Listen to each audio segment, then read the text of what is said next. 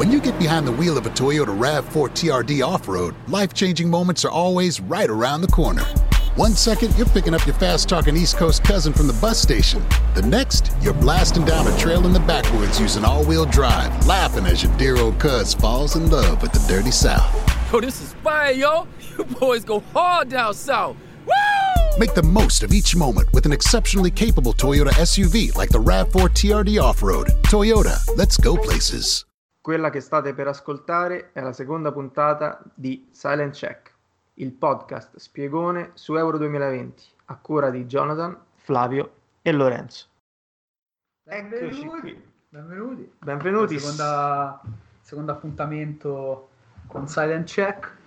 Per chi si fosse perso insomma, la prima puntata, consigliamo di recuperare eh, insomma, l'episodio precedente perché si parte con l'introduzione a quello che sarà Euro 2020 e poi ai gironi A e B. Una, una panoramica sui gironi A e B che proseguiamo oggi addentrandoci Ovviamente, seguendo l'ordine alfabetico, esatto, dei gironi B e C. Un saluto anche eh, al caro Loga che è direttamente con noi collegato da Genova. sempre live from Genova. Un saluto sempre dal eh, caro vecchio nord. E un- E in questo momento ti chiediamo, visto che Quanta nostalgia. si- siamo al, te- al 3 febbraio, sta giocando la Samp, cosa Sì. fa la Doria col Napoli? Beh, è finito il primo tempo sul 2 a 1 con eh, gol di Milik ed Elmas, che Ah, è È grandi. il primo di Elmas. È il, Eh, gol- il primo gol di Elmas eh, No, in Serie A. no, no, fatto. credo un altro gol lo Forse abbia sì, già fatto. stampato, sì, credo con Lecce, sai. Giocatore Sì, sì, qualcosa così interessante che però non vedremo Però, probabilmente no, a... essendo una squadra di Gattuso, ovviamente il Dori è riuscito a riaprire la gara dopo circa 10 minuti con Quagliarella, il redivivo. E adesso ci avviamo sul 55esimo con eh, la gara che sembra ferma sul eh, 2 a 1. Vabbè, ci piace mantenere la, la zona salvezza ancora per qualche settimana, facendo gli scongiuri del caso. Vabbè, ma lo rendiamo un po' più avvincente. Eh, Comunque, bando alla Doria. Attenzione, eh, attenzione, insomma, attenzione, 2 a 2. Ah, Ecco, il momento ci, vuole, cui- ci vuole fare anche una, un- una breve, Un breve- una breve, un breve resoconto del gol Eh, live. guarda, allora, Ho perso. anziché, anziché Silent Check sta diventando Italia 7 Gold con Tiziano Crudeli mentre fa dire cronache boa boa teng teng si boa, boa. allora gol di Gaston Ramirez esattamente al 55 minuto e non so ancora come sia avvenuto perché io sono su un'app molto molto molto lenta che me lo dirà di solito tra due o tre anni per come è avvenuto il gol quindi purtroppo vi lascio un pochino di Doria. suspense. Comunque 2-2 della Doria, io ho Spina in porta al fantacalcio, quindi dai, va, va così. Incoraggiante, diciamo così. Decisamente, decisamente. Comunque, Detto ciò, passiamo detto veramente ai- bando alla Doria, passiamo invece europeo. al, al gruppo C. Il gruppo C che si, che si giocherà tra, tra Amsterdam, ovviamente alla Johan Cruyff Arena, e Bucarest, alla- all'Arena Nazionale di Vuoi anche Bucarest. avventurarti in un romeno, No, non, non è purtroppo il, il mio campo, non vorrei fare del becero, eh, come dire, razzismo di, di- di bassa lega, e quindi partirei subito con eh, una delle squadre che finalmente ritroviamo a una competizione internazionale, visto che eh, non si, non si è qualificata né per gli europei del 2016 né tantomeno per i mondiali del 2018.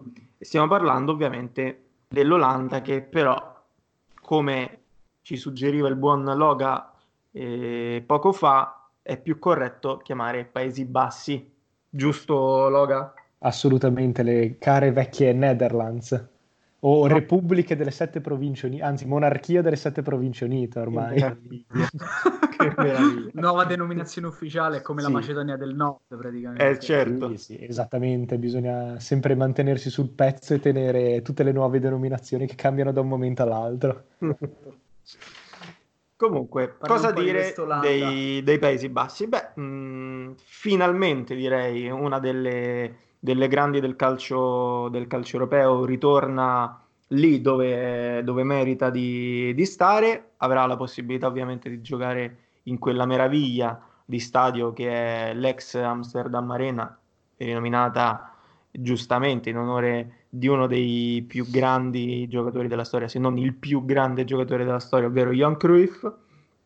E arriva, questi... arriva alla decima partecipazione ad un europeo con eh, a referto una vittoria, quella del 1988 in Germania e soprattutto una grande delusione, Ah, sì. quella del 76 quando una probabilmente delle squadre più forti mh, della storia delle selezioni nazionali di sempre Mm. eh, perse in, Sì. in semifinale con, con la Cecoslovacchia che poi andò a vincere Esatto. quell'edizione Esatto. con la Col- Germania. Col famoso cucchiaio di Panenka. Il Panenka. Il Solo, Panenka. divenuto solo dopo cucchiaio. E ovviamente squadra del 76 che insomma dopo la delusione del 74 dei mondiali insomma persi poi eh, con la Germania Ovest in finale anche nel 76 quella che sembrava poter essere veramente una delle, delle squadre più forti, più forti di sempre che comunque veramente ha cambiato il gioco del calcio Sì. eh, solo forse come fece l'Ungheria negli anni 50 insomma l'Ungheria di, di Puskás e Cioè, a livello nazionali poche. a livello- Forse la Spagna, però la Spagna veniva già... La Spagna recente. Sì, la, la- la- la 2008, recente diciamo. Spagna, forse sì, diciamo che mh, ne- nell'epoca sì, sì, si avvicina forse eh, quella Spagna, eh, ma la- la- l'Ola- l'Olanda del 74 aveva rivoluzionato completamente Ah, sì, no, sì, eh, no. il gioco, cioè possiamo tranquillamente dire che esiste un pre eh, Olanda 74 e un 74, post, insomma, da questo punto di vista. Prima e dopo...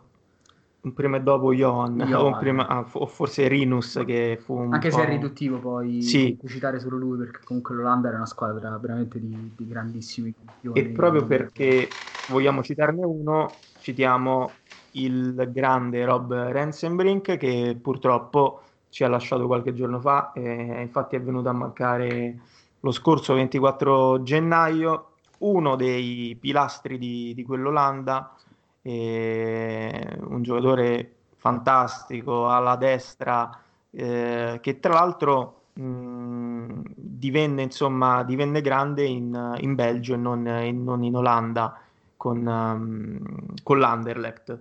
E anche lui, eh, diciamo, una storia sfortunata perché parliamo del mondiale del 1978, finale con, eh, con l'Argentina, e anche in quel caso a 15 secondi dal fischio finale colpisce un palo esterno che avrebbe potuto sancire finalmente la vittoria e la consacrazione di, di quella grande Olanda ad un mondiale, invece si arriva ai tempi supplementari e poi l'Argentina andrà, l'Argentina di Mario Kempes andrà a vincere uno dei mondiali probabilmente Eh, più indirizzati della Eh, storia, ditemi se sì, sbaglio. Sicuramente c'era, c'è qualcosina da raccontare su, quel, su qualche retroscena curioso, sarebbe da... da- Sul mondiale del da 78, raccontare. diciamo che i colonnelli probabilmente Eh, sì, diciamo, Oh. Videla all'epoca... uno zampino su quel mondiale ce l'hanno, ce l'hanno Ce messo. l'hanno messo, sì. Casi di pasticceria sudamericana, diciamo. Eh, Ma que- più che pasticceria, direi, ma, ma direi andiamo- macelleria. Sì, ma veramente cambiamo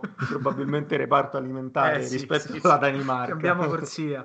Cambiamo corsia. In ogni caso, tornando invece al presente, un cammino di qualificazione eh, diciamo abbastanza lineare, 6 vittorie, un pareggio e una sconfitta. E, e arriva sostanzialmente una squadra che dopo veramente degli anni di, di crisi nera eh, finalmente ritorna ad avere uno zoccolo duro di calciatori veramente, veramente importante, a partire ovviamente dai due centrali di difesa, Eh, sì. eh, Van Dijk e Delict, probabilmente, correggetemi se sbaglio, ma forse oggi la miglior coppia di centrali in una nazionale al mondo. Beh, sicuramente è difficile trovarne uno più forte di Van Dijk al momento. Assolutamente. Eh, De Ligt eh, forse sta un po' deludendo le aspettative che ci eravamo creati su di lui. Eh, anche se ultimamente insomma si è, si è un po' ripreso, la prima, l'avvio di campionato non è stato, non stato dei più semplici, però probabilmente... Però sì, diciamo per valori è assolutamente, assolutamente così, non so se... Se Loga invece... D'accordo. Sì, decisamente. Se devo pensare a una coppia di centrali difensivi alla prossima manifestazione europea, gli unici che probabilmente si avvicinano, secondo me, sarebbero stati Bonucci e Chiellini, con mhm. ovviamente tutte le differenze del caso. Stiamo parlando di comunque un giocatore che, come Van Dyke, che è nel prime della sua carriera, Delict, sì, questa è una stagione sottotono, però ricordiamo che passa dal campionato olandese al campionato italiano ci sono tutte le differenze del caso, ha dei margini di miglioramento ancora enormi e si può ancora benissimo parlare di un giocatore in formazione. E sì, davvero, non, non avrei potuto pensare a nessun altro che potesse scalzare una difesa rocciosa come quella che poteva essere quella italiana prima dell'infortunio di Chiellini, che comunque rimane sempre ottima a mio avviso. Sì, sì, probabilmente. Magari avere un Van Dyke farebbe più comodo.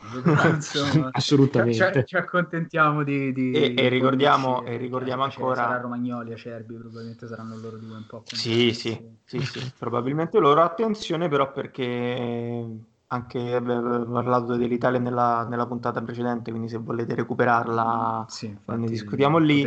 E bastoni, chissà se magari conti- dovesse continuare così, insomma, dovrebbe essere un'alternativa valida.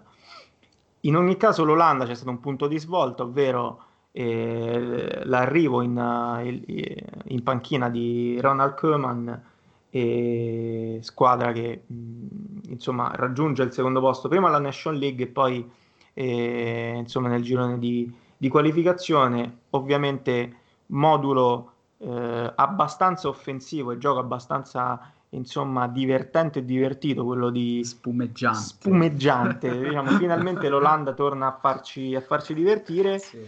e da questo punto di vista abbiamo parlato della difesa veniamo al centrocampo dove l'Olanda può veramente in questo caso contare su perlomeno tre grandi se non grandissimi giocatori. E parliamo di ovviamente De Jong davanti alla difesa, probabilmente unico nel suo genere come tipologia di, di giocatore sì, sì. in no, questo non momento. in mente molti, molti che si avvicinano a lui, sinceramente. E insieme a lui c'è Danny Van de Beek, che insomma giocatore più offensivo, ma un giocatore mh, diciamo tuttocampista, sì. un giocatore che sa far bene entrambe le fasi, sa far meglio quella, eh, quella offensiva e insieme a loro c'è Vainaldum che, che finalmente che eh, sì, trova la sua, la sua, consacrazione dopo anni di eh, sembrava fosse la solita eterna promessa, no? Sì, anche a Liverpool. Però, però, facciamo un passo indietro rispetto a Liverpool e andiamo a Newcastle, dove... Piccola parentesi, squadra del cuore eh, del sì, buon esatto, Flavio. Sì, esatto, eh, nonostante i colori non siano, insomma, n- non facciano proprio piacere a un romanista, in ogni caso il Newcastle resta la mia squadra inglese preferita. E già lì comunque Vainaldum, che chiamerò Giorginio perché è, è quasi, per me è quasi un fratello. Insomma, se, c'è dell'affetto. Eh, sì, sì, sì, cioè, ma dell'affetto profondo, un legame ma, importante. Già al Newcastle Vainaldum si, insomma, si capiva che era un giocatore superiore. Poi chiaramente in un contesto disgraziato come quello del, di, di quella squadra lì, eh, certo risaltava, ma poi non poteva in realtà fare la differenza che fa, che fa a Liverpool, che fa da quando sta a Liverpool, soprattutto esaltato da un modulo di gioco che eh, anche qui stiamo parlando forse di un, una cosa che resterà resterà nella storia del calcio. Non ce ne stiamo rendendo conto, forse, sì. della, della, grandezza di quello che sta facendo il Liverpool, però anche qui sarà una squadra destinata a cambiare la, la, il corso della storia del calcio. Assolutamente. E Wijnaldum è un punto, un punto Beh, probabilmente. È, a centrocampo per Jürgen Klopp è il giocatore modello, perché veramente sa far, sì. sa far tutto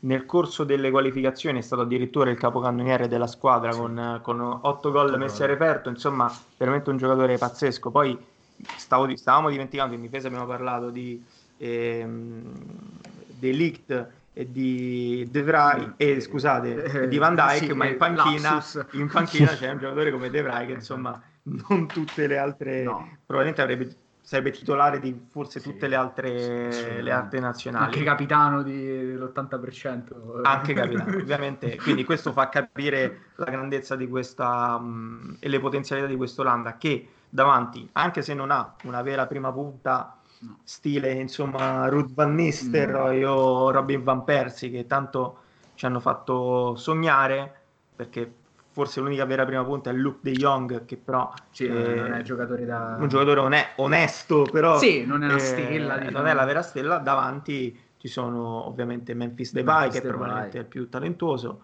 Quincy Promise. mm, non so con gli infortuni come se riuscirà effettivamente eh, poi ad esserci. Eh, c'è Steven Berguis che appena approdato dal Tottenham. Ha trovato la sua consacrazione insomma al e, insomma la squadra di, di Mourinho. E infine la promessa, quella che potrebbe effettivamente invece far, far uh, diventare insomma, la sorpresa dell'europeo potrebbe essere Boadou che sta facendo veramente molto bene con la SED in, in Olanda. E, e, potrebbe essere già esordito in nazionale andando a segnare nell'unica partita che ha giocato, potrebbe essere lui la sorpresa. La domanda che eh, rivolgo a voi è, come di consueto, dove vedete questa Olanda? Mm, bella domanda. Io man- mando avanti Loga. Beh, Faccio allora, esatto.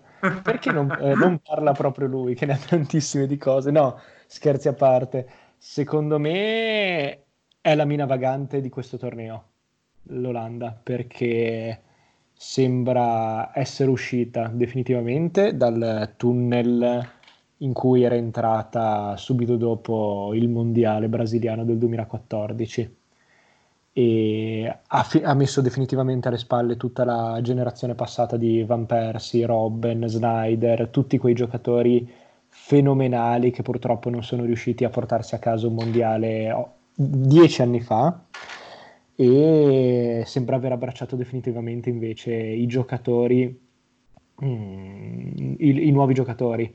Sembra diciamo essere... eredità abbastanza pesante, insomma, perché... Sì, cioè sì anche se poi è una squadra che non ha vinto nulla. Beh, però hanno fatto una, sì, una, però... una finale mondiale, però sì, effettivamente...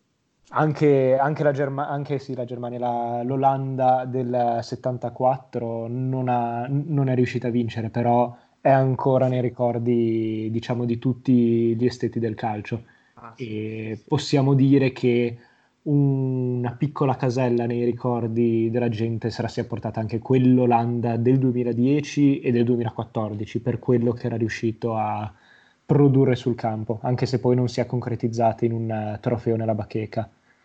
Una è casella un... nel mio cuore ce l'ha Wesley Snyder nel 2010. Eh, pur, essendo, pur, essendo, romanista. E, e, e il, veramente il grande rimpianto di non vederlo neanche tra i primi tre, sì. per quanto poi possa valere insomma, il pallone d'oro come, come, ah. come premio, ha fatto un po' male perché veramente quell'anno Wesley Snyder è stato un giocatore mostruoso. mostruoso. Però lì veramente se poi apriamo lo scatolone dei ricordi, Robben, Snyder e Van der Vaart perché fece un gol spaventoso. No Vera... scusa quello era Van Bronckhorst che fece quel gol spaventoso sì, all'Uruguay. sì, sì. Da, da, da, sinistra rientra a destra all'incrocio dall'altra parte Mus... il povero Muslera fulminato. E poi veramente quella cioè, era una grandissima Olanda lì, ah, senza dimenticare un altro giocatore che veramente ha un piccolo posto ne, perlomeno nel mio cuore che è Dirkone Kuit giocatore meraviglioso anche lui, eh, lo ricordiamo insomma a Liverpool uh, di, di, Rafa Benitez ad esempio. E quindi l'Olanda è stata sempre una nazionale iconica da questo punto di vista. E... Secondo io è una nazionale che vedo che vedo bene che vedo bene è una nazionale che metterei sicura ai quarti e non mi azzardo tra le prime quattro però. È una nazionale che vedo, che vedo sicuramente ai quarti di finale, una squadra che veramente potrebbe tranquillamente battere, battere chiunque, potrebbe mettere in difficoltà qui chiunque, però in questo momento mi sento di... Eh, di la, la, vedo un po', un po' dietro rispetto magari a Francia, Inghilterra, Belgio. Io, io sono d'accordo con te. Eh, mi sembra ancora una squadra è forte ma ancora poco rodata forse. Questa potrebbe essere un po' eh, il primo banco di prova magari per un, eh, per un mondiale già di un livello più alto. Eh, anche la vedo, la vedo mm, no, non in semifinale. Ai quarti sì, non in semifinale. Sì, anch'io. Penso ai quarti sì è, l- è, l'europeo in cui si devono divertire e devono far divertire. Cioè, sì, è, l'europeo... una quadra. Sì. Sì. è l'europeo in sì. cui devono creare l'hype necessario a far carburare Dai. la squadra per i prossimi due anni, quando esatto. ci sarà il mondiale in Qatar.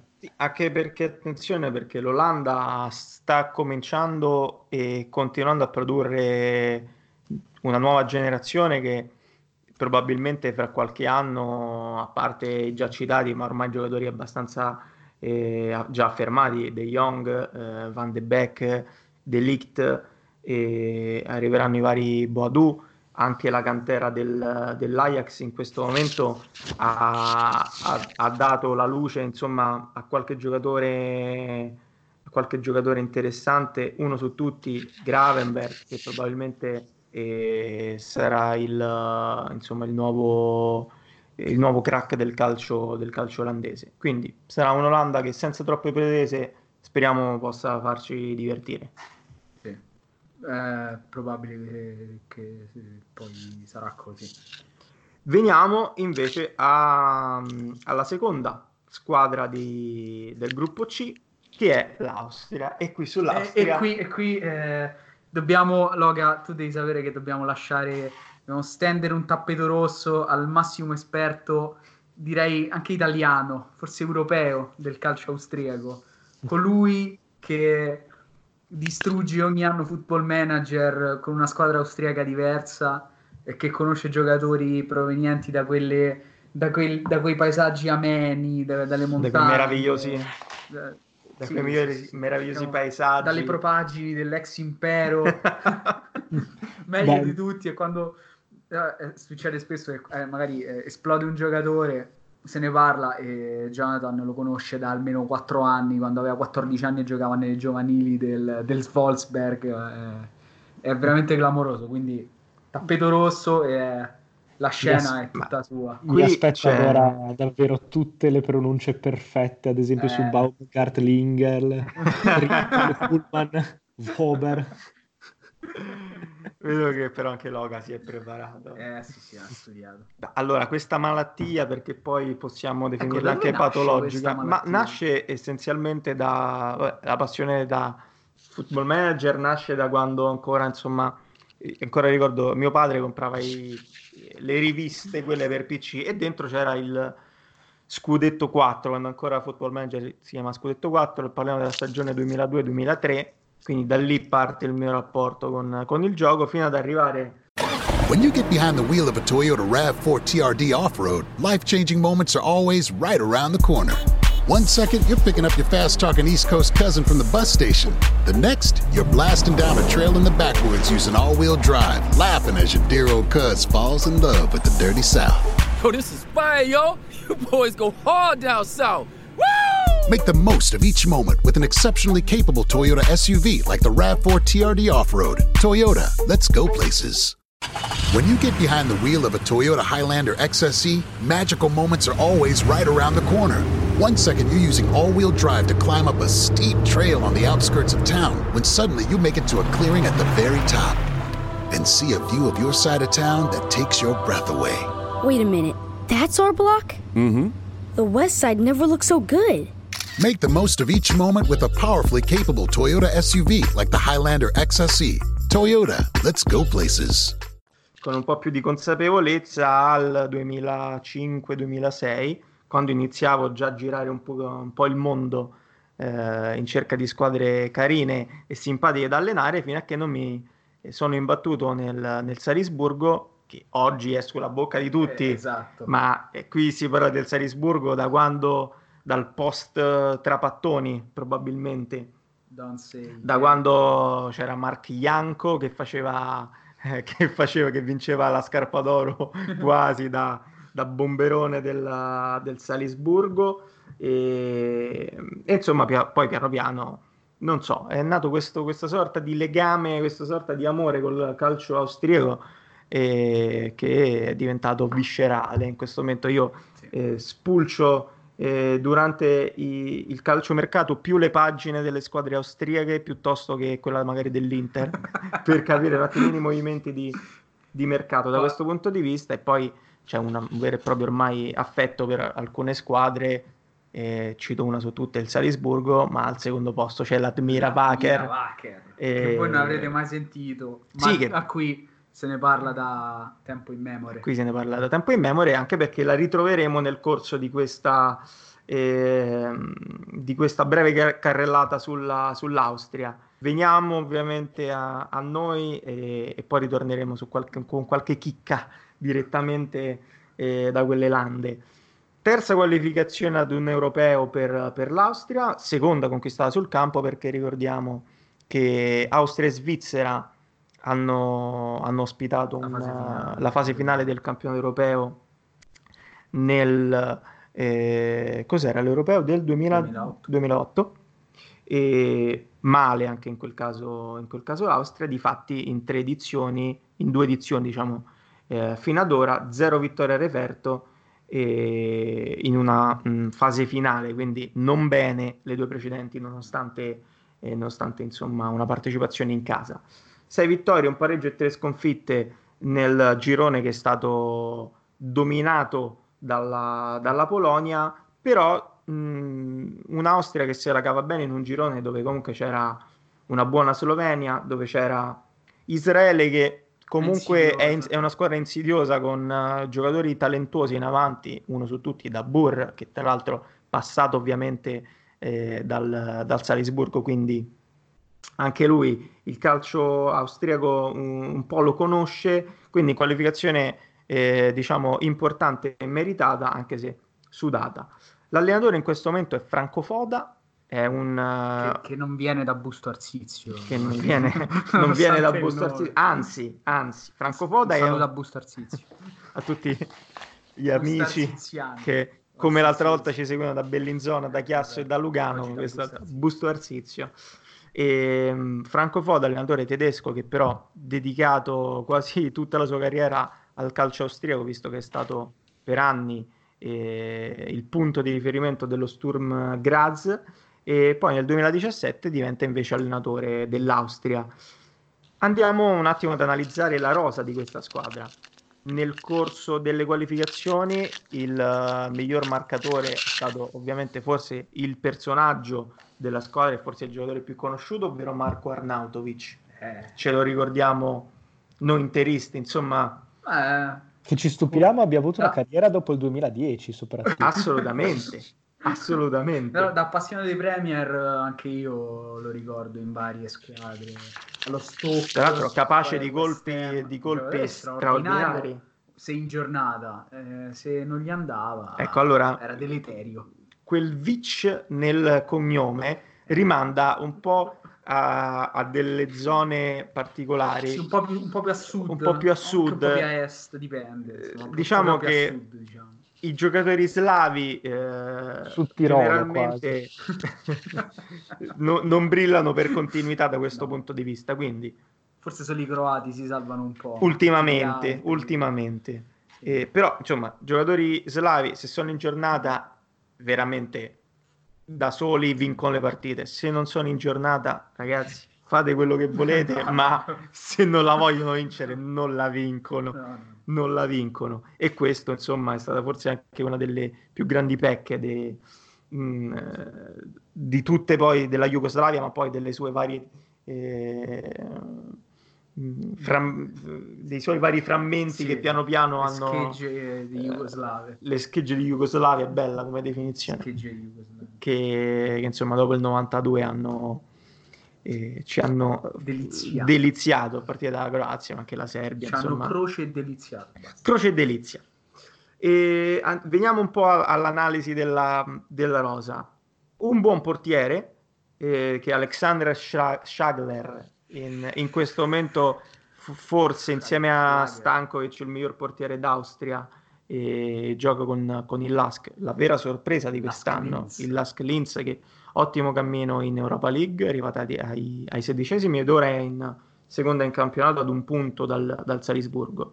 In difesa ovviamente c'è uno- una delle stelle di questa squadra che è David Alaba, giocatore che può fare sostanzialmente qualsiasi Sì, ruolo. sì, sì. Gioca, si- gioca terzino sinistro perché al Bayern Monaco avevano finito i posti. ma- Altrove però potrebbe giocare tranquillamente, tranquillamente ovunque e insieme a lui altri giocatori che abbiamo imparato un po' meglio a conoscere come Alexander Dragovic. Buggatissimo Eh. su FIFA qualche anno fa. Ah, questo sei tu il- le- Sì, sì. l'esperto videoludico in questo non caso. ricordo quale precisamente, ma era estremamente buggato, almeno sulla mia carriera.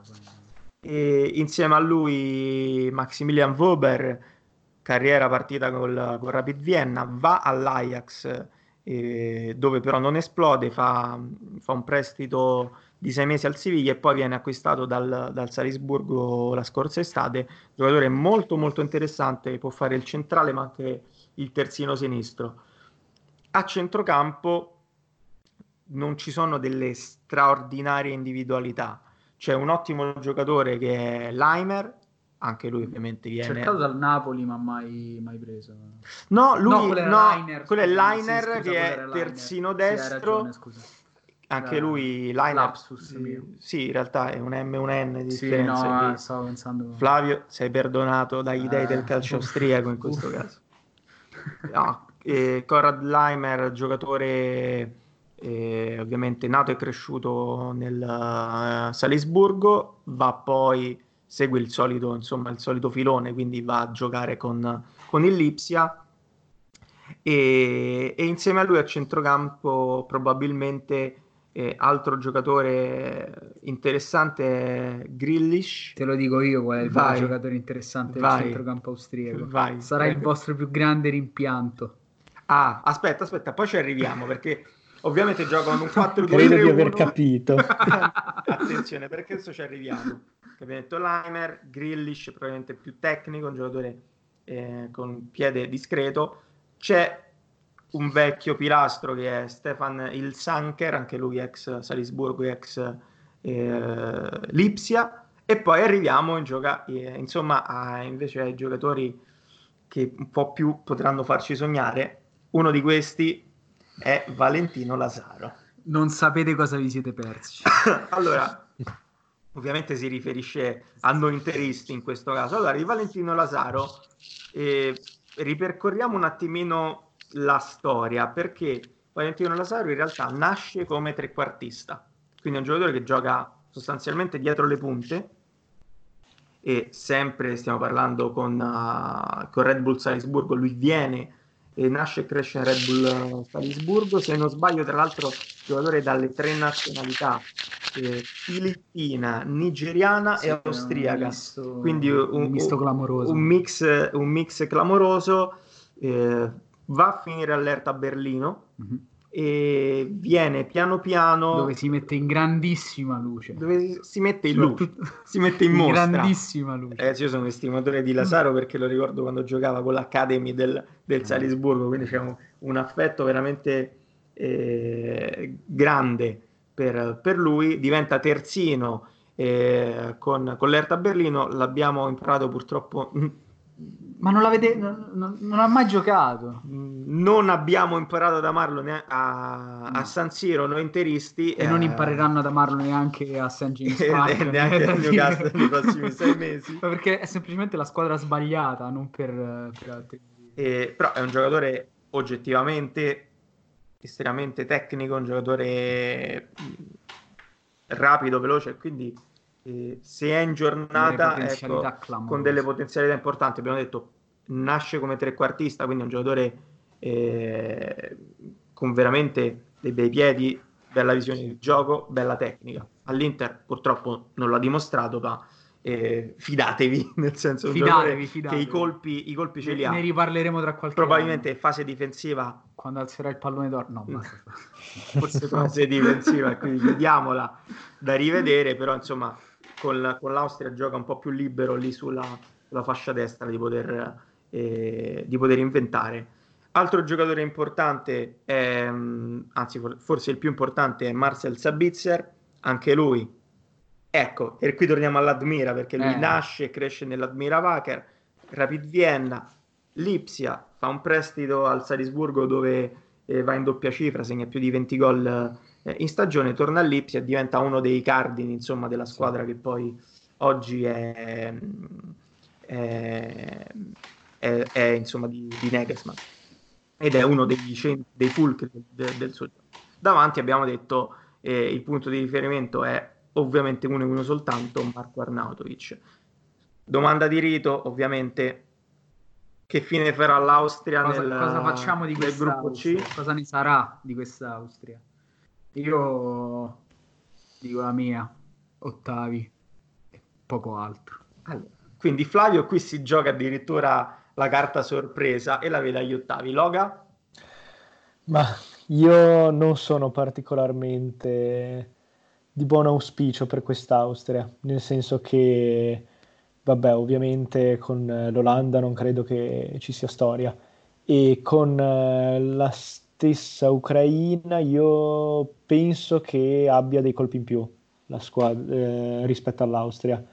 E sì, al massimo, come Flavio, io vedo il massimo risultato possibile di ottavi di finale. Poi non, eh, non penso che sia. sarebbe un buon risultato. Sì, sì, anche perché parliamo di, parliamo di una squadra che, se non sbaglio, ha partecipato solo a due europei. Sì, questo è E- il terzo. Questo è esatto. il terzo. È uno Questo è qualificato d'ufficio. Mhm, esattamente, e, non- e se non sbaglio, non ha mai superato il primo turno. Quindi già arrivare agli No, non ha mai vinto in realtà, non ha proprio mai vinto. non ha neanche mai vinto. Non E vinto. sì, penso No, che. è. Penso che esatto, portarsi a pagante. casa una vittoria sia già un ottimo risultato per l'Austria. Sì. Forse è l'Austria più preparata per una competizione Diciamo- internazionale. diciamo con più qualità. Quella con più- delle, diciamo, delle due precedenti che hanno partecipato, almeno sulla carta, sì, è la più, la più insomma, attrezzata per- evidentemente per poter giocarsela, quantomeno con l'Ucraina. Poi la quarta squadra del girone ancora non la conosciamo, Lo quindi lo sapremo a marzo e, e vedremo. Però sostanzialmente sarà Austria-Ucraina il, il ballottaggio per gli ottavi. E guardate, io anche per una questione affettiva, purtroppo, vi dico che probabilmente vedo l'Austria eh, come favorita sull'Ucraina, non tanto sulla carta, ma quanto eh, insomma a, li- a livello di, Di speranza, di- di augurio. Sì, di augurio. Ecco, qua non riesco a mettere da parte la mia- il mio affetto, anche se oggettivamente l'Ucraina è un gradino sopra rispetto all'Austria. Sì, però l'Austria la vedo più motivata. Non so Quindi- perché l'Ucraina, parliamo dell'Ucraina, ma per me ha sempre quel, non so, è sempre quel qualcosa che mh, non me la fa mai vedere poi al, al di là di, di risultati magari che, diciamo, scontati semplicemente per il tasso tecnico. Però insomma, io, io vedo leggermente avanti l'Austria, poi, poi vedremo, anche perché nel girone ripetiamo un'incognita Con l'incognita quarta squadra bisognerà Sì, capire chi, chi ci arriverà, insomma. Per ora. E Io veniamo confido ne- confidi in Lazaro. Confido, C'è confido Flavio, in c'è, c'è questa inf- infatuazione. infatuazione Hai detto la parola giusta, Valentino Lazaro. e noi, e io in particolar modo da amante del calcio austriaco, non posso che apprezzare questo suo, questo suo desiderio recondito. Speriamo che faccia bene con la maglia del Newcastle. Veniamo poi a mh, però la terza e ultima squadra del, del girone che è l'Ucraina, e squadra che noi italiani ricordiamo eh, abbastanza bene nel 2006 perché Un ricordo un piacevole. ricordo piacevole, vittoria probabilmente la più comoda di, eh, di, tutta- di tutto il cammino il mondiale Eh, 3 a l'unica volta 0. abbiamo fatto tre gol. Sì, Fu necessaria 3-0, l'Ucraina per far, gol a Toni, per far far gol a Toni. poi- È vero, no, vero, due sì. gol. Doppietto. Due Esatto, gol. ben due gol e Zambrotta. Zambrotta, Zambrotta. continua a centrocampo Sì, e sì, sì, sì, dalla, dalla destra lì. qualcuno in porta si è addormentato e poi sì, doppietta di Toni, classica doppietta sporca. Però c'è da dire che l'Ucraina, oltre ad essere ormai la terza qualificazione ad un europeo, ricordiamo che anche l'Ucraina ha, ha ospitato Sì. un europeo nel 2012 insieme, insieme alla Polonia e non ha mai superato il primo turno, però attenzione perché arriva ehm, da un ottimo girone di qualificazione dove, dove è arrivata addirittura davanti ai campioni in carica del Portogallo, eh, portandosi a casa sei vittorie e due pareggi, e in un girone mh, dove oltre il Portogallo c'era Serbia, Lussemburgo e Lituania, quindi insomma era la Serbia probabilmente l'avversaria diretta. E, mh, è una squadra che arriva in sordina a questo, a questo europeo e mh, cosa dire? Probabilmente uno dei simboli di questa squadra è ovviamente il suo allenatore, eh, Andriy Shevchenko. Diciamo i giocatori più forti al momento siete in panchina. Il giocatore più forte al momento siete in panchina, il vero fuoriclasse Eh, eh, è in panchina. Shevchenko ormai dal 2016 sì. CT della, della nazionale dopo aver provato insomma sia con la Dinamo Kiev sia anche l'avventura in politica in, in Ucraina e ha trovato la sua No, dimensione Non il momento migliore. non il momento migliore politica in Ucraina. in questo momento diciamo che in Ucraina eh, qualche problemino insomma Eh, di ordine pubblico eh, c'è eh, sì. e chiedere anche allo Shakhtar che dopo aver inaugurato il nuovo stadio faraonico meraviglioso ha dovuto abbandonarlo perfetto. Raso al Eh, suolo. No, no, non- no, insomma, non raso al suolo. ma insomma, però insomma è- credo siano ormai due anni che lo Shakhtar eh, eh, anche di più. anche di più quando Era è 2014, forse 2015, quando hanno smesso di giocare. eh sì Al allora Donbass. eh, ha dovuto per forza di cose Sì, tras- trasferirsi insomma sì È peregrina tra Leopoli, Kiev e altre destinazioni. E quindi situazione ovviamente non semplice quella del, del calcio ucraino in questo momento, dopo aver vissuto delle grandi stagioni sia con lo Shakhtar che con la Dinamo Kiev, ma anche il Dnipro, eh, ricordiamo insomma exploit di Qualcosa- diverse squadre ucraine anche grazie alle, alle folte, come dire, rappresentative dei sudamericane, in particolar modo brasiliane, giocatori comprati per giocare solo in Champions in Europa League. E veniamo un po' a capire che, che tipo di squadra è. È una squadra estremamente tecnica che gioca in un 4-4-3-3, sì, 4-4-3-3, 5 di nuovo modulo. Modulo a 4-3-3. farfalla. 4, aspetta, 4-4-3-3 vuol dire che giocano in 8, 6. Questo è un po' Ronzo Canà. 14, 15. Metodo a 15. farfalla, Eh, una squadra di rugby. Cambiamo sport.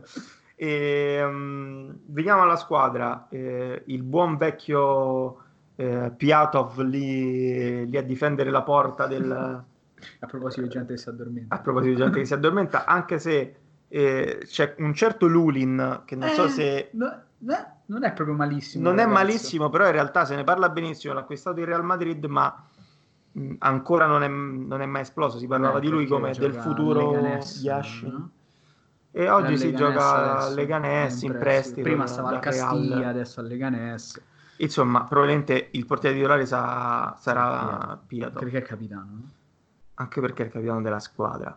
Eh, E la, diciamo che è a centrocampo e davanti che, che la squadra, che l'Ucraina eh, ha costruito insomma, la, sua, la sua cavalcata durante il girone di qualificazione. Un giocatore su tutti, ovviamente. no, No, attenzione, qui, eh, però se poi tu mi rievochi così un, un, un Anatoly Timoshuk Selvatico. eh, co- così dannata, noi un po' ci emozioniamo e Eh. vengono, vengono i brividini. Che giocatore. Che Quanto giocatore. mi sarebbe piaciuto vederlo. Il grande Anatoly Timoshuk, se, se non lo ricordate probabilmente Ricordate. e spegnete questo podcast e tornate ad ascoltare eh, No, so, studiate, la zanzara. se cercate su YouTube. eh, Andate a recuperare la, la storia sa- straordinaria. anche qui non sapete cosa vi siete persi. Ne- neanche lui lo sa, forse, probabilmente. Ma sì. Poi la- l'hanno fatto una gra- la Sai, carriera neanche Timoshuk ha la maglia di però- Timoshuk. però con quella chiama bionda per me. meraviglioso al, al Bayern Monaco, insomma. Lo ricordiamo con affetto. E no, in realtà il giocatore chiave probabilmente Yarmolenko, in questo momento è il giocatore anche più, più esperto, anche se è in, nella fase insomma calante Sì, della, sua, 30, ultra trentenne. della sua carriera. E davanti benino altri due giocatori, anzi molto bene, soprattutto Ziankov che in questo momento è la vera stella del, del, del movimento calcistico ucraino, gioca con la Dinamo Kiev alla destra e, e davanti Yaremchuk che è anche il, il capocannoniere dell'Ucraina nel corso delle qualificazioni e che quest'anno col, col Ghent sta facendo molto bene in, in Belgio. A parte loro, mh, probabilmente i giocatori più conosciuti da, eh, da noi che seguiamo il calcio italiano, eh, Malinowski che sta facendo abbastanza bene con l'Atalanta Sì, dopo bene aver fatto Non l'antropologo. questo, questo è sottile. eh. Questa proprio... su- Chi, è- chi è- chi studia antropologia che ci segue non può che alzare le mani di fronte a una situazione del genere. Questo, questo è un colpo di classe. Questo, questo è un colpo di classe dello 0,01% del nostro target, eh, della nostra audience fatto da antropologi. e, veniamo all'Ucraina, insomma, dove, dove può arrivare questa Ucraina, l'abbiamo detto, forse se la gioca con l'Austria. Loga, Eh, io ho osservato con particolare attenzione il eh, percorso di qualificazione di questa Ucraina ed è stata davvero una squadra compatta, è stata probabilmente la squadra più convincente, secondo me, rispetto anche allo stesso Portogallo nel suo girone di qualificazione. Secondo me ha le possibilità di fare un cammino, almeno per quanto riguarda il, eh, giro- il girone, di tutto rispetto. E poi da- dagli ottavi di finale in poi tutto quello che verrà raccolto, secondo me, sarà tanto di guadagnato. È una di quelle squadre, come dire, meno attrezzate magari rispetto a un'Olanda, una squadra di comunque un certo peso calcistico in Europa che però io francamente eviterei di incontrare agli ottavi di finale. Davanti a dei giocatori, come dicevate voi, di Yarmolenko, Malinowski, sono, sono giocatori che hanno dimostrato di essere in grado di giocare nel, nel calcio che conta e, e sono sicuro che comunque la loro sapranno dirla anche a questa edizione. Sì, io come ripeto, non la vedo, non la vedo favorita rispetto all'Austria, però poi. Diciamo che sarà una bella sfida. ecco, quella Sì, se la gioca- lo scontro diretto sarà sicuramente interessante. Austria-Ucraina. Del, del posto vacante. Con il ricordo sempre ben, ben chiaro di Anatoly Timoshuk che ci accompagnerà durante Io ci penso sempre, lo sogno la notte. Il santino nel portafoglio. È un po' il Berezuski dell'Ucraina, ci mancherà. che giocatore. When you're behind the wheel of a Toyota Tacoma TRD Pro, mighty moments are always right around the corner. One minute you're cruising around town when you find out they're rehabbing the old community center. So you show up in your tough as nails quarter ton truck. Loaded up with lumber, the neighborhood crew, and enough elbow grease to make your old stomping ground shine like new. 14th Street on three. One, two, three. 14th Street. Make the most of each moment with a handsomely rugged Toyota truck like the Tacoma TRD Pro. Toyota, let's go places. When you're behind the wheel of a Toyota Tundra TRD Pro, mighty moments are always right around the corner. One minute you're driving when you come across a funk music parade with a broken down float. And one tow later, you're leading the parade as honorary Grand Funk Marshal.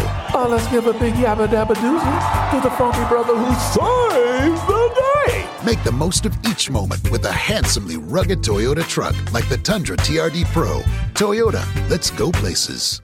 Comunque, Flavio, il gruppo C per ora è finito perché manca ancora la quarta squadra, quindi lascerei a te di passare al gruppo D.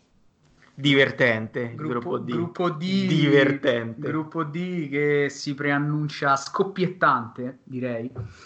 Gruppo D che si giocherà tra Londra, cioè Wembley, e Glasgow nel meno noto Hampton Park, su cui, di cui avremo modo di, di parlare. Il girone D che vede super protagonista, e lo svelo subito, scopro subito le mie carte, Eh, Un'Inghilterra che io vedo nella top 3 favorite insieme a due squadre che ho citato nel girone, nel- sì, nel girone, nella, Nella puntata, scorsa. E- sono no, non lo dire perché così se le vanno a rivedere. Temo sia troppo tardi, ma andate a scoprire quali sono No le altre, due, le altre due super favorite, Eh, almeno mie, ma nella mia follia io vedo sempre Inghilterra strafavorita.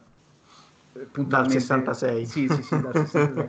Puntualmente poi smentito perché eh, il feeling della squadra della perfida Albione con le competizioni internazionali è veramente, veramente... Come, come possiamo definirlo? Inesistente? Ma veramente due mondi che non si incontreranno mai. Due linee rette? Eh, vogliamo dire due linee rette per ora? Due binari paralleli, ma insomma, eh, dopo il 66 l'Inghilterra ha rimediato solo figuracce a livello internazionale, anche a volte, insomma, eh, tra gol fantasma, gol eh, non, non dati, insomma, c'è, c'è- c'è stato di che parlare, però eh, tutto sommato gli albi d'oro dei tornei internazionali parlano da sé. Gli albi d'oro Però- del Grande Real. Esatto.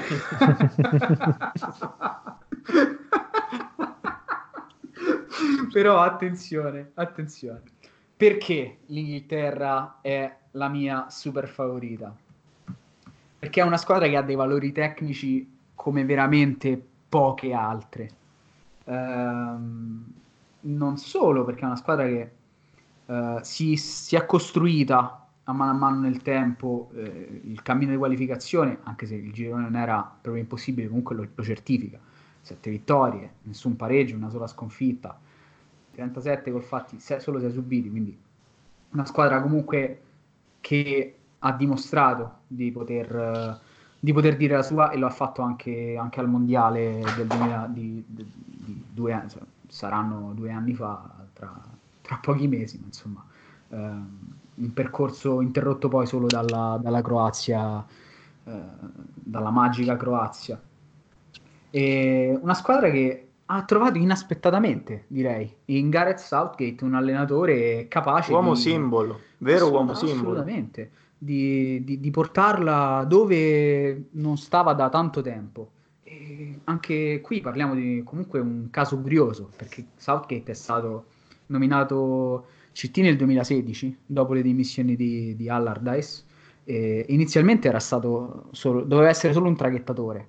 Confer- diciamo, prima eh, nominato ad interim, poi confermato per, per il Mondiale del 2018. eh, dopo quel risultato eh, era, era impossibile non confermarlo ancora. E ha ai suoi ordini una squadra che Anche perché Gioca- stra-amato in patria, nel Stra- senso eh, veramente... assolutamente, assolutamente.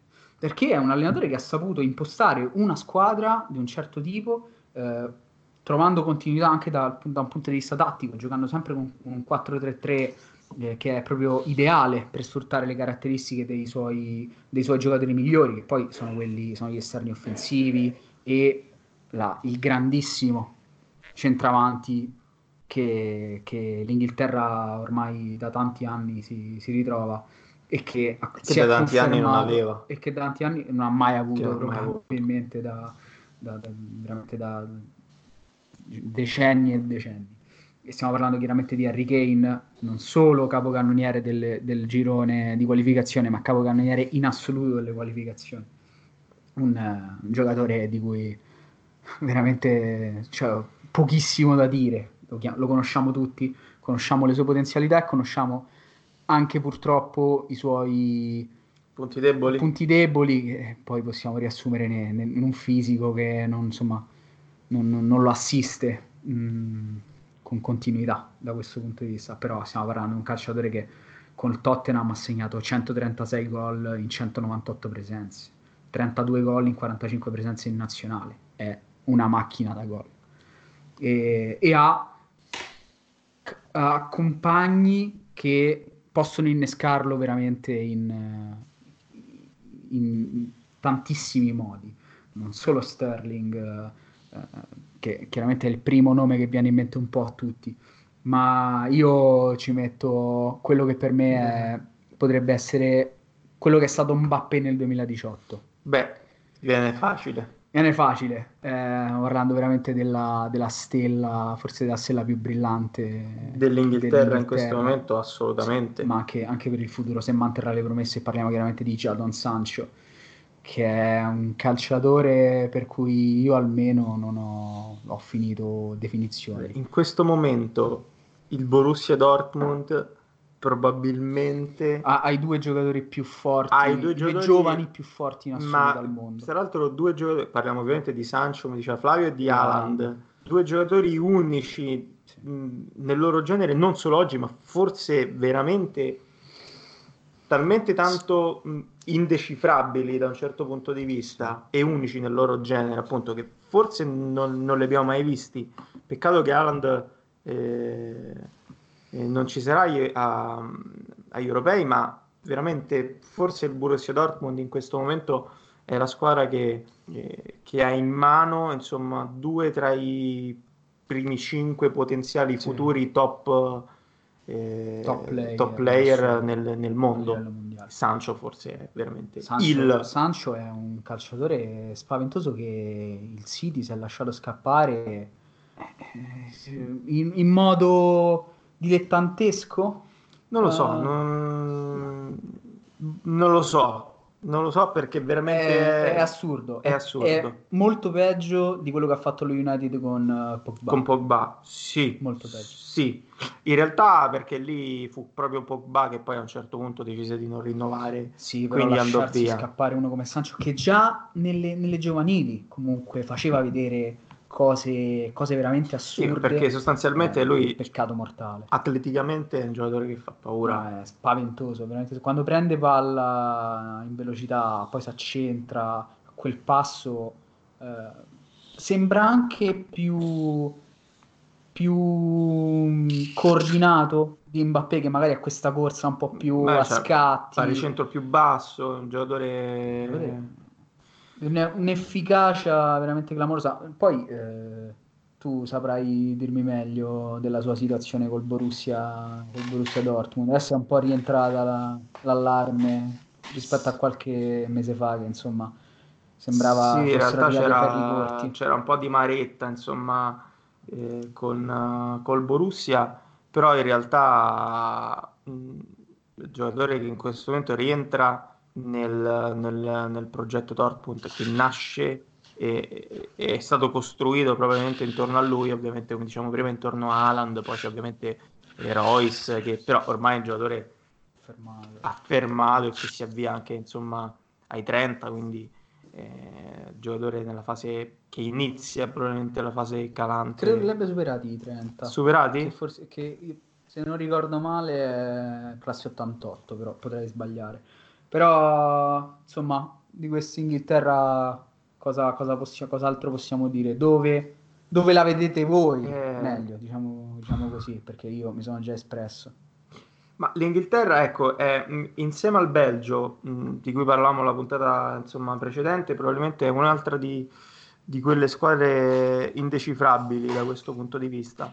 E, mh, nel senso che poi forse questa è, la, è l'Inghilterra più, più, pronta insieme a quella del, eh, del 2018, però anche prima se noi facciamo un passo indietro c'era sempre questa, questo grande interrogativo no, sull'Inghilterra, dove può arrivare, dove non può arrivare, ricordiamo che l'Inghilterra poteva contare su giocatori come insomma, Giggs e Lampard a centrocampo, no, Giggs no. Eh, sì, Giggs, Gerrard. Gerrard e Lampard a centrocampo è, è che eh, il Galles resta nel resta cuore. Del cuore. no, a parte, a parte tutto, insomma, una squadra che è stata sempre abbastanza pronta, nonostante mancasse poi sempre quel terminale offensivo sì, di cui... Era quello il, pro- il problema, cioè, oltre e il portiere. portiere. Qui. Forse, perché, forse, adesso l'hanno perché trovato. poi in difesa Rio Ferdinand, John no, Terry, sempre, insomma. sempre grandissimi giocatori. Forse sulle fasce. Se forse John Terry non... non avesse evitato ah. di andare a letto con le donne dei, eh, dei, dei, dei, compagni di squadra. No, però interessante il capito sul portiere perché finalmente adesso potrebbero averlo trovato. Sì, sembra che Pickford Jordan Pickford è un portiere, magari non sarà non sarà Buffon, non sarà un portiere quantomeno affidabile. Un, sì, è un portiere come come l'Inghilterra non, non, ne vedeva da, da, un bel po'. Da un bel po' di tempo. E io personalmente sono abbastanza stupito che sia ancora all'Everton. Beh, in realtà è un po' saturo il mercato dei portieri in questo momento, nel senso che le Quello grandi vero, diciamo che però- sono tutte abbastanza coperte in quel ruolo. Però, per esempio, il Manchester United comincia ad avere il problema portiere perché De Gea ogni tanto Sì, qualche, il qualche Manchester cosina... United inizia ad avere il problema Manchester United, nel senso che è inspiegabile come, che- come dalla- dall'addio di Ferguson la squadra sia completamente implosa in un, in un vortice di, a parte quella, quell'Europa League vinta con, con Mourinho, Sì, insomma, però poco sporadica, poco ecco. altro. Loga, E- tu che ne dici? Ma allora, sul- per quanto riguarda l'Inghilterra, io ho delle opinioni un po' contrastanti per dire, è sempre stata una squadra che per quanto riguarda i gironi di qualificazioni, sia che fosse europei, sia che fosse mondiali, è sempre stata quella squadra capace di portare a casa delle partite per 4-0, 6-0, risultati sempre roboanti e un, dire, un primato nel girone quasi mai in discussione, se andiamo a vedere un pochino il loro storico. Mm, quando poi invece c'era da giocare effettivamente nelle fasi finali eh, a giugno questa squadra si scioglieva. Forse con eh, Southgate, so- con Southgate si è un pochino trovato la quadra e si è riusciti a rendere un pochino più concreta questa squadra. Mi viene da pensare, come avete detto voi, Sancho, ma non solo, ci sono dei giocatori di una, come dire, di una gioventù e di, una- e di un talento impressionante. Mi viene da pensare allo stesso Declan Rice del West Ham o la coppia del Chelsea Abram-Mount. Mhm. Sono tutti giocatori che mh, garantiscono nei- nel lungo termine uno sviluppo e una crescita, in, come dire, ancora di altissimo livello per questa Inghilterra. Due Ne anni posso fa, aggiungere uno, Loga, che forse non abbiamo citato, ma probabilmente è è un altro dei giocatori impressionanti, Uh, veramente impressionanti, che è Trent Alexander-Arnold. In questo momento è il è terzino terzino destro destro, più forte al mondo. ma probabilmente negli ultimi Forse è il anni giocatore tutta fascia più forte al mondo. è veramente un, è una un giocatore spaziale. È un giocatore spaziale. Lui e Robertson nel Liverpool, probabilmente la coppia di terzini. Però Robertson è il classico terzino inglese, Eh, cioè, diciamo inglese, lui è scozzese, è scozzese, britannico sì. comunque impostato in Sì. un certo modo. Arnold è un calciatore che potrebbe fare trequartista Sì, per- per certi versi ricorda terzini come Maicon o Dani Alves, nel senso che Sì, come potenza abbinata poi anche alla tecnica Sì. da quel punto di vista. è un paragone non così per È un, è un paro- per, per far capire il tipo di apporto che può dare la squadra. Secondo me lui veramente è una, insieme a Sancho, è l'altra stella Sì. eh, giovane, ecco, diciamo. Arnold siamo ormai abituati a vederlo eh, sul tetto del mondo.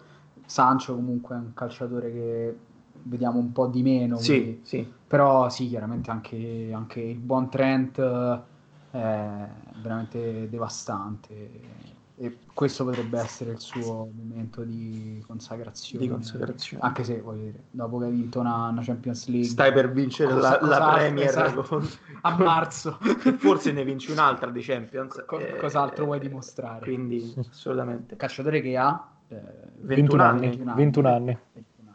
Beh, pensate a cosa facevate voi a 21 anni. Insieme a Trent Pensate a Alexander-Arnold. Trent Alexander-Arnold. Vai Loga. Beh, eh, come stavo dicendo, boh, io mi ricordo due anni fa quando l'Inghilterra continuava ad andare avanti nel eh, proprio percorso del mondiale e si continuava a dire it's coming home, it's coming home, come se, come se la dovesse vincere quasi il mondiale. Secondo me all'epoca non era attrezzata come lo è adesso, questa Inghilterra, e secondo me è molto più concreta la possibilità che possa arrivare fino in fondo e mh, non dico vincere, però mettere in seria difficoltà le squadre più, più costruite per essere, per essere vittoriose al giorno d'oggi. Secondo me Loga, se- se- secondo te il gap diciamo, che magari aveva la squadra rispetto a metto, la Francia no?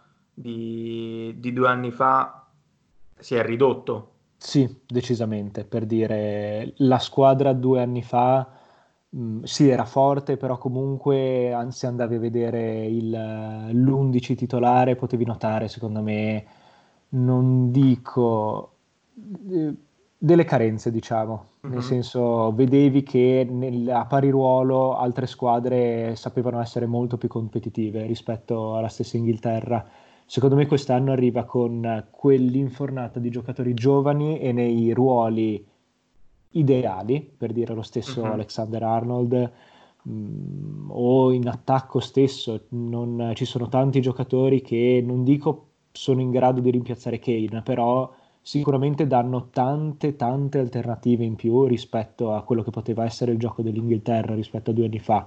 Secondo me sarà una grande, una grande edizione per eh, l'Inghilterra che non è mai stata, se non sbaglio, capace di fare un campionato europeo, diciamo, ad alto livello. Se non sbaglio, l'ultima semifinale che è riuscita a conquistare soltanto nell'edizione casalinga del eh, 96 e per il Mhm. resto si è trattato sempre di uscire al primo turno o ai quarti di finale, non, eh, non è mai stata, diciamo, una- lo squalo degli europei. Secondo me invece quest'anno ha le possibilità per invertire questo trend, regalare tante tante gioie e soprattutto far, come dire, eh, far appuntare a Southgate un'altra grande stellina, se, se riesce a, a comunque a fare un campionato di buon livello con questa sua Inghilterra.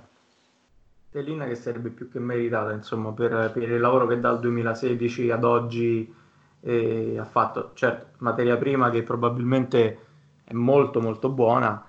E a proposito di materia prima, Loga, eh, domanda perché c'è un calciatore, un giocatore straordinario di cui si parla, insomma, da parecchio tempo in questo momento, che però non, è- non ha mai trovato la definitiva consacrazione o comunque lo spazio che forse avrebbe meritato. Parlo di Marcus Rashford. Potrebbe essere, se dovesse trovare spazio all'interno di questa, mh, di, questa squadra, una delle il suo momento, cioè la sua ipotetica consacrazione. Ma se devo essere sincero, mh, al momento non penso che, che questo europeo permetta a Rashford di mettersi definitivamente in luce o gli permetta di fare quel, quel passo necessario ad essere considerato un grande giocatore. È sempre stato, come dire, un po' quella, quella promessa da 5 anni, ormai dal, se non sbaglio, dal 2015 che gioca professionista con, Sì, ormai da il appena, Manchester appena United. maggiorenne. Sì, esattamente. Però non, eh, non lo so, non- è mo- ancora tan- molto giovane, comunque un classe 97, è un giocatore che ha i suoi colpi di, di talento, però in, eh, in un'Inghilterra del genere e con i giocatori che, che stanno crescendo e che stanno correndo dietro di lui per, eh, per essere i- gli effettivi titolari, Mm, io credo che rischi di diventare, rischi di non, eh, rischi di non esplodere, rischi di non incidere o comunque di non, eh, di non sapersi mettere in luce a questo europeo. Purtroppo penso che le occasioni Rashford di, di, come dire, fare quello step necessario ad essere un grande giocatore le abbia un pochino perse, pur essendo ancora giovanissimo. Io gli auguro so- solo che il meglio per un giocatore del genere perché è veramente bravissimo dal punto di vista tecnico. Mm, purtroppo però penso che non, che- che non sia questo europeo il, il suo trampolino. Bene, quindi Inghilterra per La- tutti la- e tre la, la- la vediamo tutti e tre su un ipotetico podio. Sì. Sì, per L'ho già forza. detto.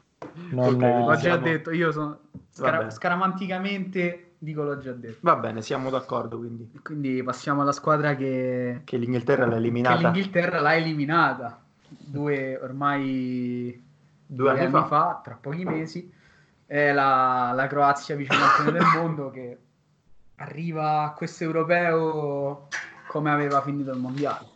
Da prima nel suo girone, il girone del Galles, ricordiamo, quindi non certo un cammino impossibile. E con sempre eh, Zlatko Dalic in panchina, un allenatore che abbiamo imparato a conoscere e che mh, ha saputo impostare la, la squadra con questo 4-3-3 che diventa 4-2-3-1, ma comunque un modulo mh, eh, proprio studiato appositamente per, per um, esaltare chiaramente il giocatore più, con più classe della, del, della squadra, che è il, il pallone d'oro del, del 2018. Eh, che lo, lo, nominiamo, c'è bisogno di Ex nominarlo. quasi giocatore dell'Inter. C'è bisogno di nominarlo. eh, quel, il fantastico Luca Modric che probabilmente nel 2018 ha toccato l'apice della, sì, della sua sì, carriera. Sì, Intanto abbiamo interferenze aliene. no, no, probabilmente sarà stato il pessimo risultato finale di Sampdoria-Napoli. Ah, ci, ci, da, dacci, dacci, dacci il finale. Io lo so, ma da Genova il finale. Da, allora, un saluto qua da Genova.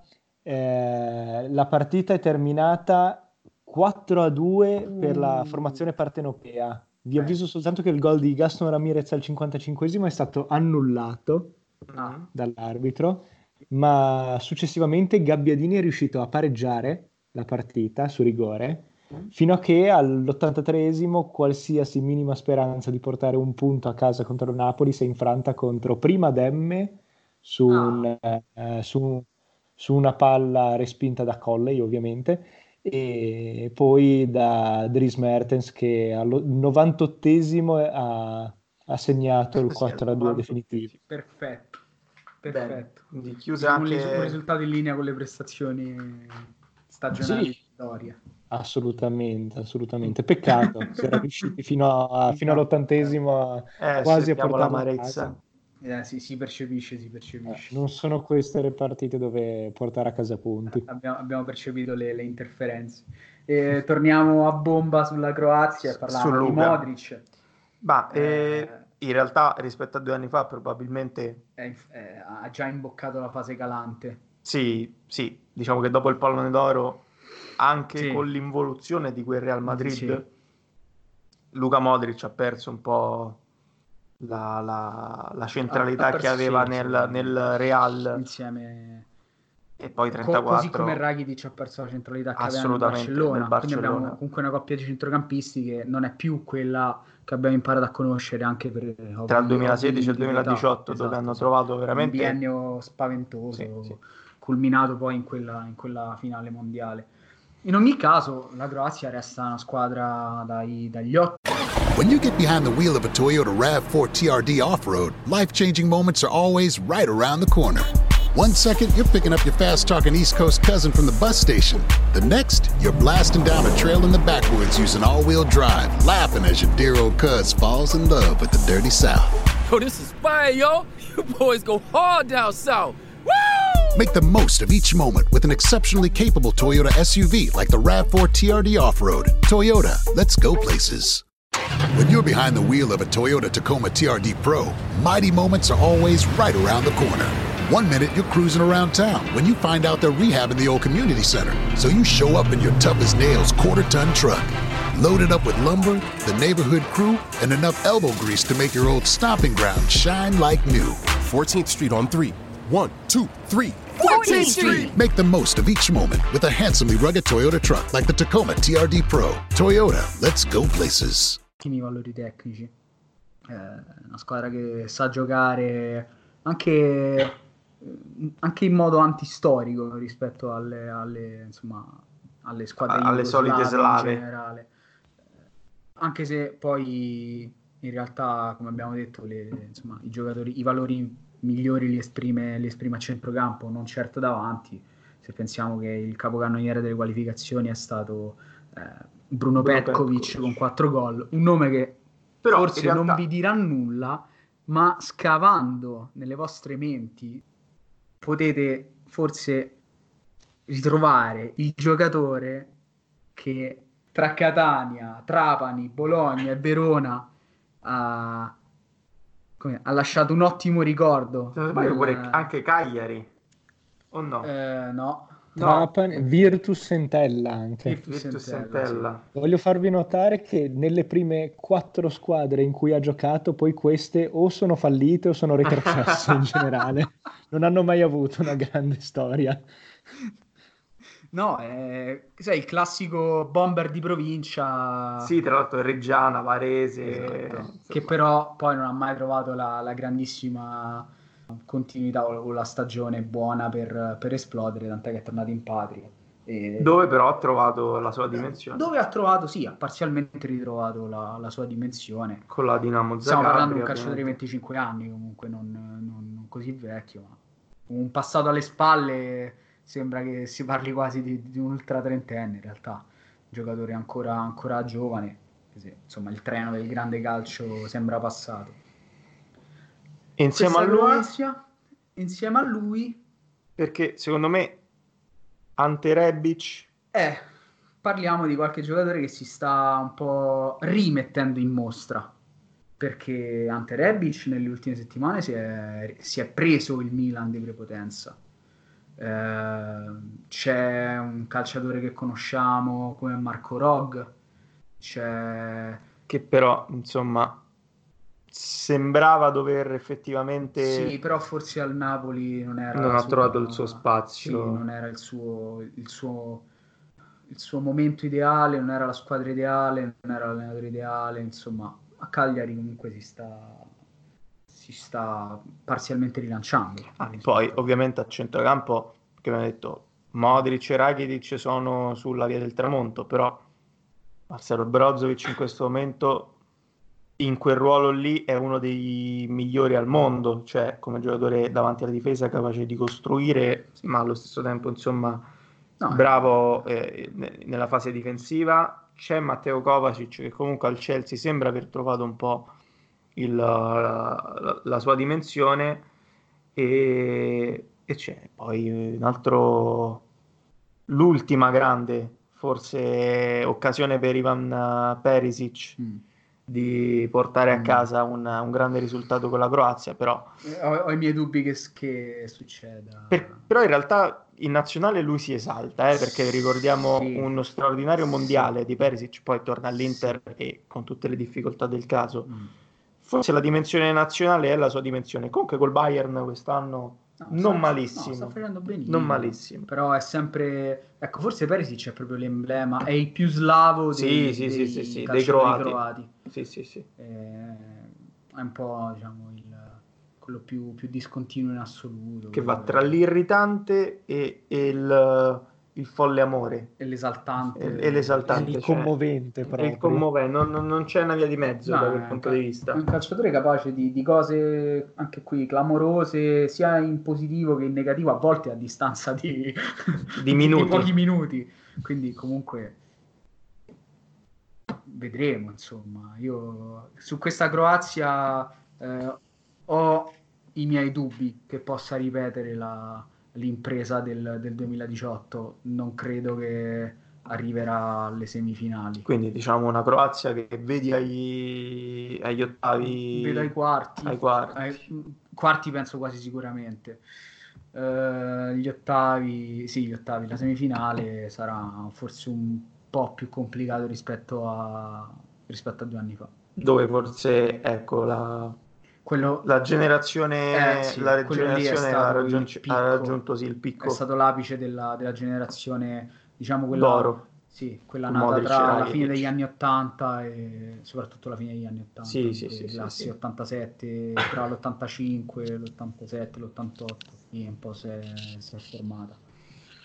Loga, tu che dici?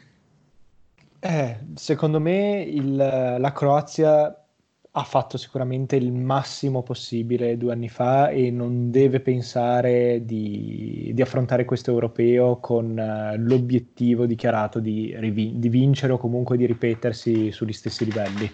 È particolarmente complicato se non impossibile, anche perché gli stessi interpreti, interpreti hanno due anni di più rispetto, a- rispetto al 2018 e sì, come voi, secondo me i quarti o al massimo le semifinali sono effettivamente l'unica, l'unica opzione possibile. Mi viene da pensare a giocatori che quest'anno sono, sembrano essere definitivamente esplosi e sembrano essere diventati dei giocatori comunque di buon livello come Mario Pasalic, sempre all'interno Vero, del sistema. Ah, Atalantino. E quindi forse prob- probabilmente magari all'interno della Croazia potrebbe non ripetere i fasti di quanto fatto insieme a Gasperini, però i giocatori comunque alcuni ci sono. Avete forse omesso un eh, grandissimo giocatore, una delle grandissime ex speranze del calcio croato, che Eh, io passato già- io anche so. giallo-rosso. Eh, allora io... Ah, vabbè, no, io pensavo un altro No, invece. non mi sono espresso Poi dico la per, mia. eh, per pietà. Però se, se stai parlando di Team Jedvai, Jedvai eh, sì. Io pensavo un altro in realtà. Quale? Ante Cioric. Ma no.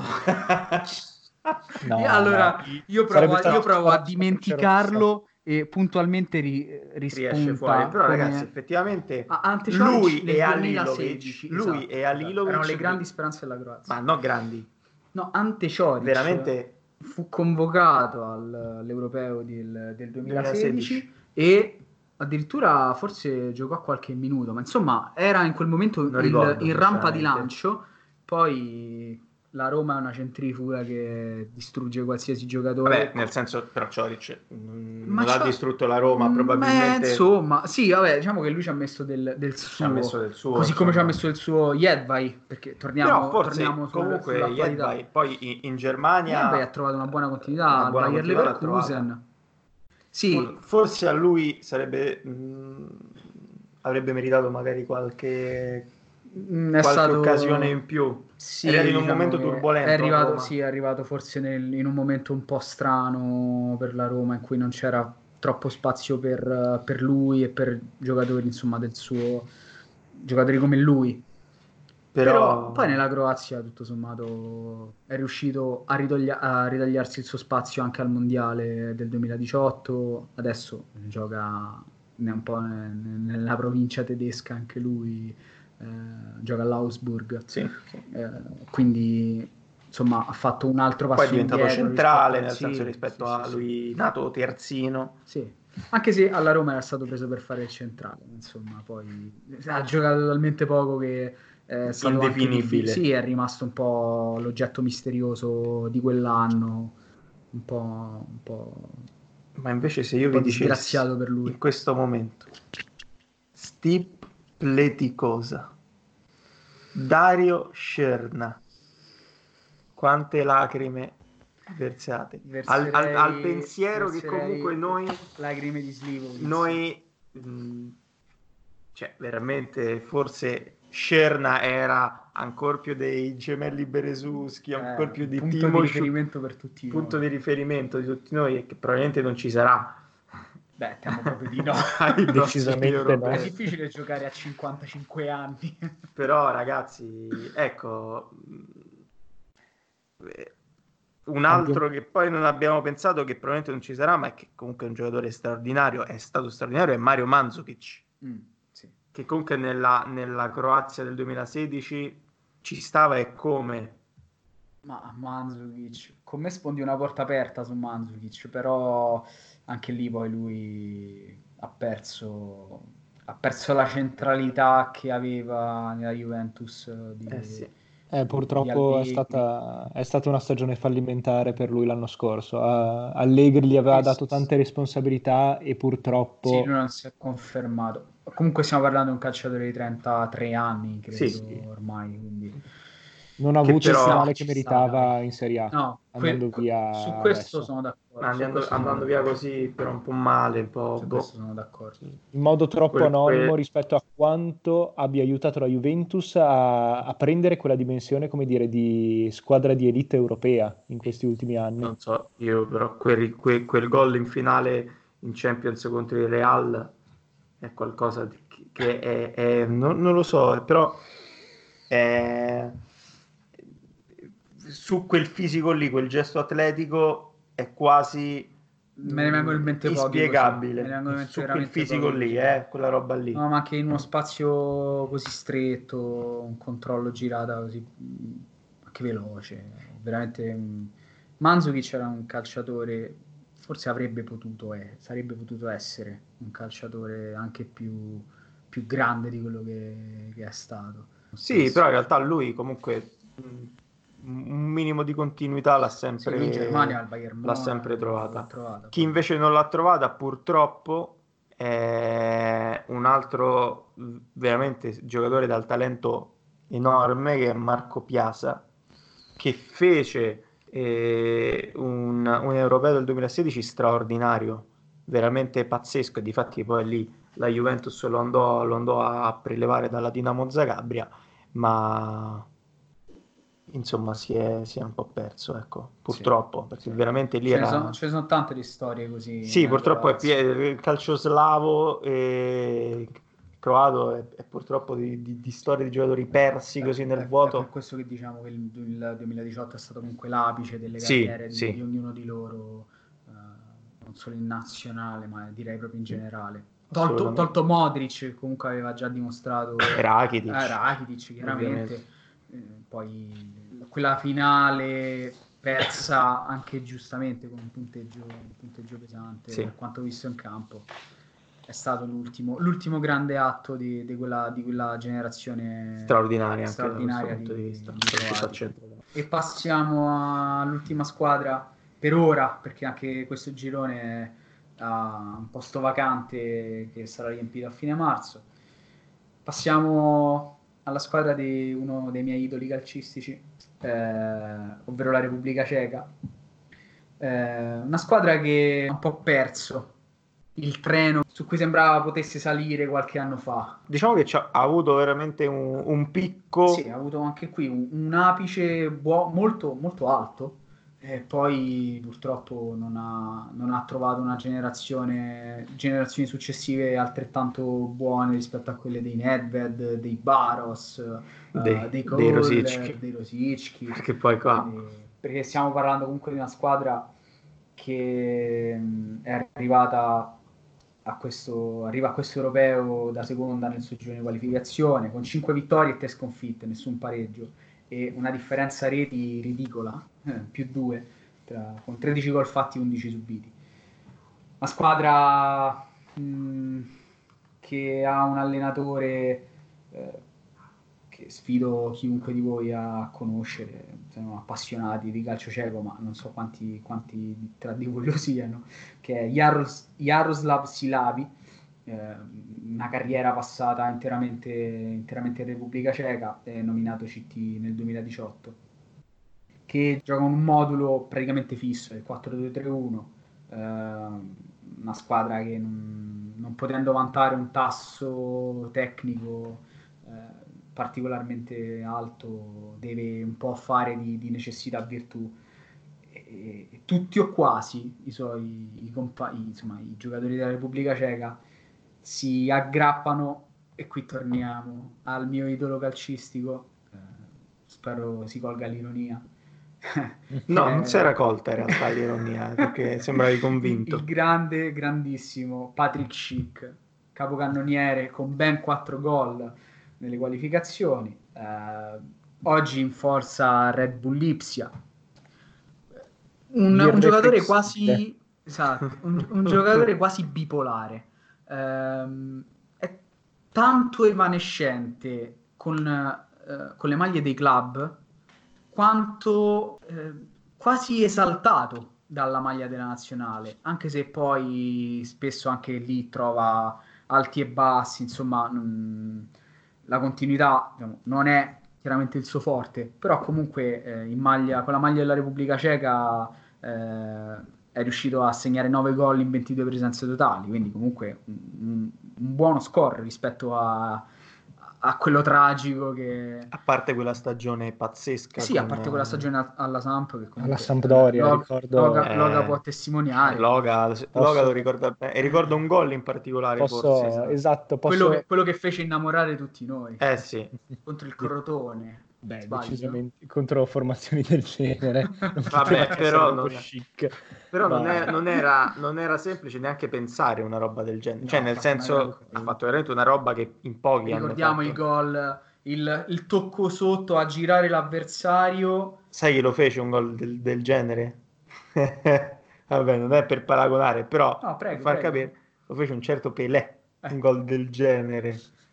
Eh, E lì il- il- il- fece- l'avvocato buffa racconta di come esistono varie tipologie di intelligenza, Intelligenza. tra cui l'intelligenza Ne- cinestetica. nessuna di queste appartiene a Patrick Schick. Nessuna di queste, neanche l'intelligenza cinestetica, che è un la capacità genere- di capire Un gol come quello lo fece anche Bergkamp Mm. con la maglia e la un altro scarso. Si è girato, eh, però lì ha fatto proprio un movimento molto più veloce, quasi attaccato al corpo Sì, in realtà lì è- e si è ritrovato. lì è con- proprio quello di palla è quello giusta. che fu di- di Pelé sulla corsa. aperto. Sì, comunque un gesto tecnico clamoroso che purtroppo per eh, noi tifosi giallorossi non abbiamo mai più rivisto. Sì, diciamo Ma- esatto che la parte, neanche- la parte di alto l'abbiamo vista soltanto alla Sampdoria.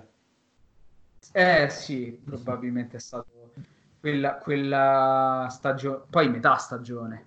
Sono Sì, sì, non, 15 mesi. effettivamente il suo, il suo- la sua prima ed effettiva esplosione è avvenuta a fine novembre, inizio dicembre con eh, la Sampdoria ed è stato poi nel girone di ritorno che effettivamente c'è stata la sua maturazione, però poi ricordiamoci anche che nel corso della stessa estate del 2017 direi che c'è stato tutto l'episodio controverso che doveva andare alla Juventus Sì, per sì, 30 sì. milioni, però Visite con visite mediche. il, eh, il rinuncia, la rinuncia del trasferimento da parte della Juve per eh, mh, presunti problemi cardiaci e poi a- a- il termine al- quasi al gong del- della fine del calciomercato, il suo trasferimento alla Roma, dove, Eh, ma un dove esatto, visto- non, ha mai avuto poi quella continuità o comunque quella, quella capacità di ritrovare la testa per essere convincente ed essere di nuovo il giocatore che era appena sei mesi prima.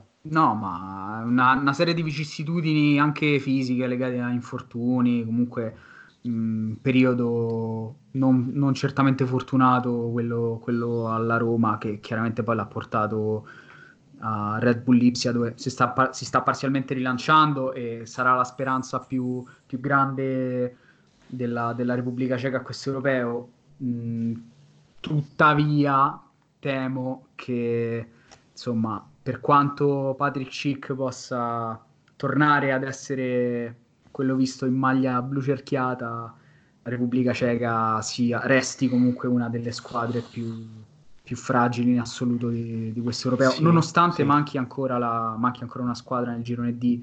eh, penso proprio che, sia, che il passaggio del turno sia Non c'è in realtà neanche una grandissima chimera. stella, eh. no, Cioè, no, nel senso, manca, ha- manca- forse chic. Sì, è è, lui, qualità. è lui la stella, la stella assoluta, ma manca, manca tutto il resto. Mm, In realtà turno una stellina c'è. Però non so se verrà convocato agli europei. Si tratta di Adam Losek, Mm, che gioca con lo Sparta Praga, classe 2002. credo che non lo vedremo. Non lo dipende, eh, perché potrebbe tranquillamente, Potrebbe. tranquillamente starci, anche perché è veramente un giocatore di, di talento. Seconda punta, però molto fisica, eh, che, gioca, che gioca sulla fascia alla destra. Potrebbe Sì. essere lui, Potrebbe eventualmente, luce se fosse convocato. se dovesse essere comunque- convocato, però ha, ha delle chance, anche perché quest'anno con, la- con lo Sparta Praga comunque è titolare nella prima divisione ceca, quindi sta facendo bene. Potrebbe essere lui forse l'unica sorpresa, un giocatore che potrebbe mettersi in mostra e potrebbe essere, No, Un'ulteriore vetrina. al momento delle convocazioni. però, a parte lui, insomma, all'orizzonte non, non- non c'è nulla di, No. di No. Finiti i tempi di Nedved, No. Rosicki, un, Jankulowski, momento, un momento d'oro che check. Un momento d'oro che non si ripeterà di certo tra sei mesi. Loga, tu che ne dici? Sì, decisamente è la squadra che secondo me rischia di avere il cammino più veloce o comunque più fallimentare di questo europeo. Per eh, lo stesso Chic, sì, è la stella di questa squadra, però predica davvero troppo, troppo, troppo nel deserto per poter in qualche modo mettersi sulle, sulle spalle l'intera squadra. Ammesso Lo che s- predichi. Sì, esattamente, o che non sia più eretico, casomai, più che, più che una predica. Però sì, lo stesso Yankto, sia l'anno scorso con Giampaolo, non era mai visto particolarmente bene, anche quest'anno sì, con, prima con Di Francesco, ora con Ranieri, mh, mm, non è mai sembrato essere, come dire, la punta di diamante della squadra. Mm, non, non, mi sembra assolutamente attrezzata per, per in qualche modo anche soltanto impensierire la stessa Croazia. Con l'Inghilterra non c'è, non c'è neanche storia, no. credo. Non, che rischia di essere una di quelle partite già 3-0 al termine del primo tempo, purtroppo. Negli spogliatoi, nel, nel tunnel. Esatto, nel momento in cui... Fu così che la Repubblica Ceca divenne campione d'Europa. di Schick. con Schick no. trascinatore, 20 gol in 7 partite. Esatto, sto per diventare il nuovo Sconcerti o il nuovo profeta in patria di Silent Check. Segnarselo. Bravi, segnate, puntate tutto sulla Repubblica Ceca. Lunedì 3 febbraio 2020, Repubblica Ceca ultima. Benissimo, eh, direi che con, eh, sulla Repubblica Ceca possiamo chiudere questa, questa seconda puntata. Quindi Come... diciamo che abbiamo, siamo ormai quasi giunti al termine della panoramica su, sui gironi giovedì prossimo la chiudiamo definitivamente con, uh, con il, gruppo, il, gruppo, F e poi inizierà invece una panoramica insomma un po' più su un po' più dettagliata, dettagliata su, aspetti, su, su altri aspetti, su cose anche un po' più curiose, curiose sì. anche da questo punto di vista. Sì. Sì, sì, sì, sì, sì, Detto questo, un saluto a Loga da, da Genova.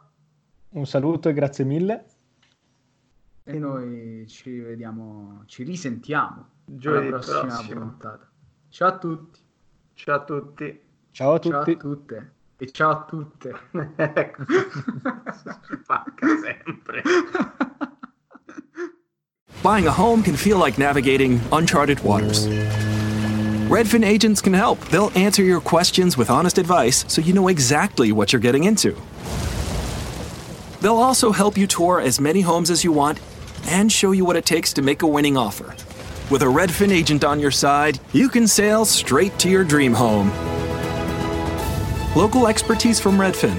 That's real estate done right. Tour subject to property and agent availability. Virginia Office Falls Church, VA 844 759 7732.